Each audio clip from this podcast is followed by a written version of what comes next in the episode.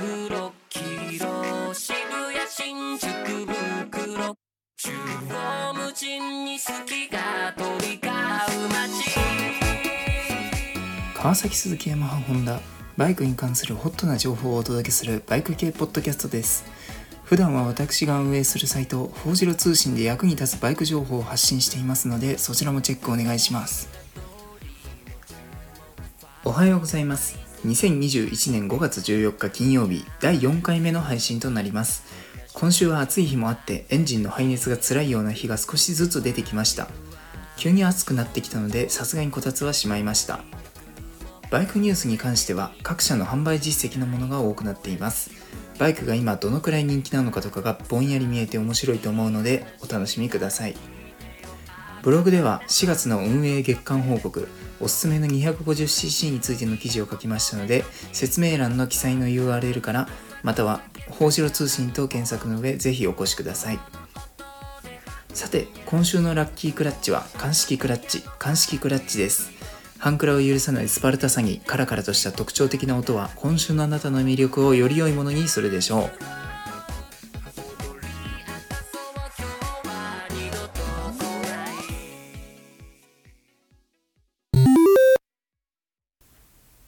マシンの記事でヤマハ XSR125 が欧州で登場。倒立フォークに LED ライトも装備。国内はあるのか。ということで新しく XSR の小さい版の XSR125 が発表されたようです。記事にもあるんですが 125cc のネオクラシックモデルは日本のバイク4社だと CB125 くらいしかないですしその CB125 も少しテイストが違うので完全に穴になっていたようでこれは日本での発売も期待できるかもしれません。見た目も XSR700 を純粋に小さくした感じでかっこいいです。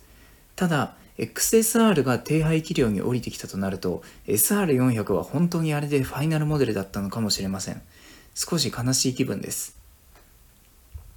話を戻しましてカラーリングに関しては黒を基調に赤いパーツを使ったレッドライン。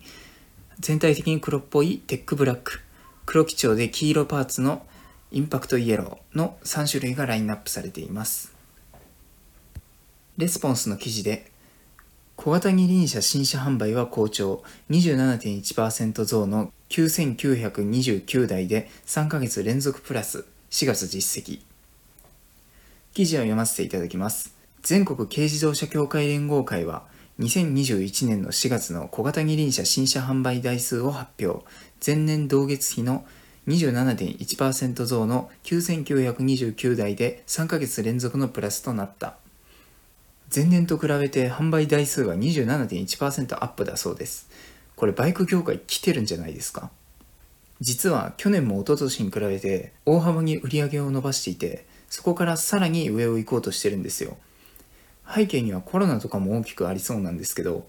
最近 YouTube でもテレビに出る系の有名人がバイク動画を上げ始めたりもっと最近だとはじめ社長さんっていう大物 YouTuber の方もバイクを買って動画にしてたんでうまいこと有名な人に拡散されているのも要因の一つかもしれません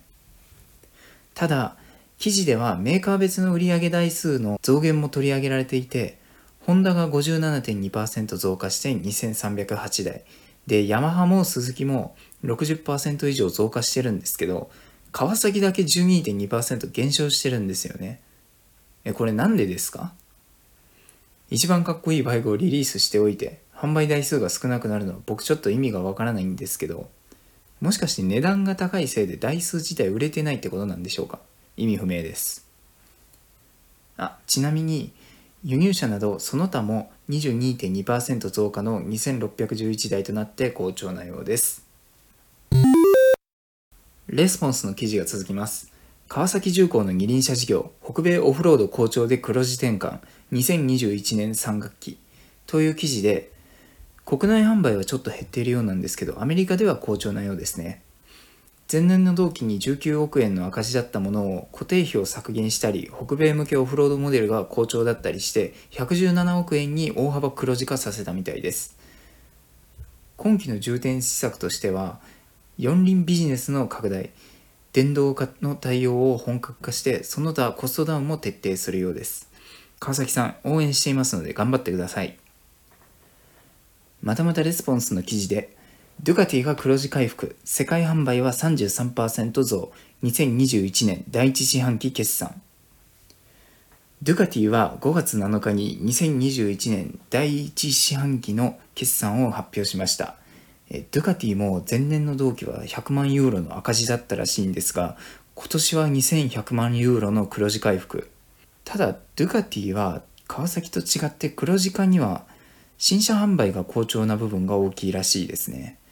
これやっぱバイクは来てますよね。こんだけ黒字化したらバイクの開発予算も増やしてくれますかね。もっと黒字化してどんどんかっこいいバイクを生み出してほしいところです。続きましてインプレスウォッチの記事で川崎が電動三輪自転車全二輪ティルト積載 20kg というタイトルで川崎が新しく独自開発の三輪自転車であるノスリスを発売しました。記事によるとまだ現状は市場導入前のテスト販売という位置づけでクラウドファンディングサービスの幕開けで数量限定で販売されているようです。価格は電動アシストタイプ NB01 が27万円。フル電動タイプ NA01 が32万円でどちらも50台限定で販売されています。電動アシストタイプは免許が不要でフル電動タイプは三輪なのでバイク免許ではなく普通自動車免許が必要というのも特徴の一つです。僕さっき幕開けのノスリス販売ページを見てきたんですが電動アシストタイプが残り30台フル電動タイプが残り40台だったので川崎製の自転車が欲しい人は早く買っちゃいましょう。30万っていうと原付が買えそうな値段でちょっと高い気はするんですがこれ電動自転車としてみればそこまで高くないんでしょうか。あとスペックを見ていると時速40キロ出るらしいんですよね。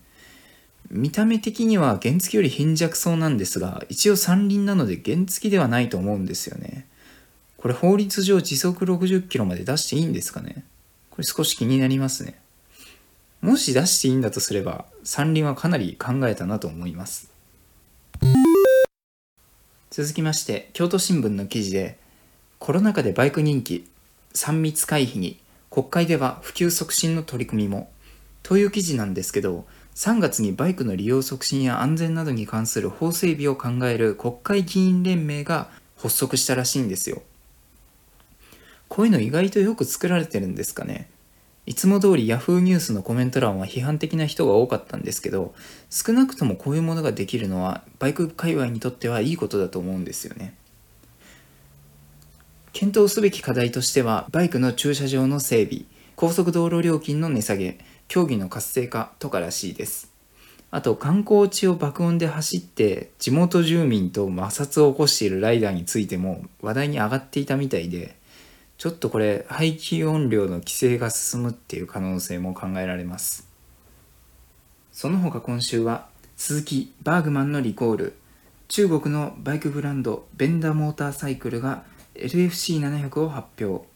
セグウェイ電動キックボードの JMAX を発表。ハスクバーナが電動スクーターベクターコンセプトを発表。アプリリアが RS125 2O の125をモデルチェンジ。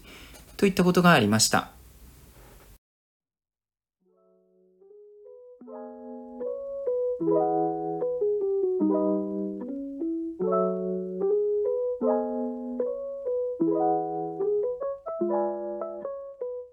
今週のバイクニュースはいかが？という前に一つブログのお知らせがあります。この度、法ジロ通信で新しいドメインを契約したことで、近々ブログの URL がわかりやすいようにリニューアルされます。具体的には、ほうじろはてなブログ .com からほうじろ東京になります。ブックマークを登録されている方、お気に入りに登録してくださっている方は、お手数をおかけしますが、登録をし直していただけると幸いです。これまで登録していなかった方もこれを機に新しくブックマークを登録していただいてもとても嬉しいです。以上です。今週のバイクニュースはいかがだったでしょうか？当番組ではお便り、ちくり、タレコミ、ゲロリなどリスナーさんからのコメントも受け付けられるように調整していますのでしばらくお待ちください。ブログ「ほうじろ通信」ではバイクに関する素朴な疑問からカスタムパーツ情報まで特集しております。ほうじろ通信で検索の上ぜひご覧ください。次回の配信は来週の金曜日に予定しております。それではまた来週もごひいきに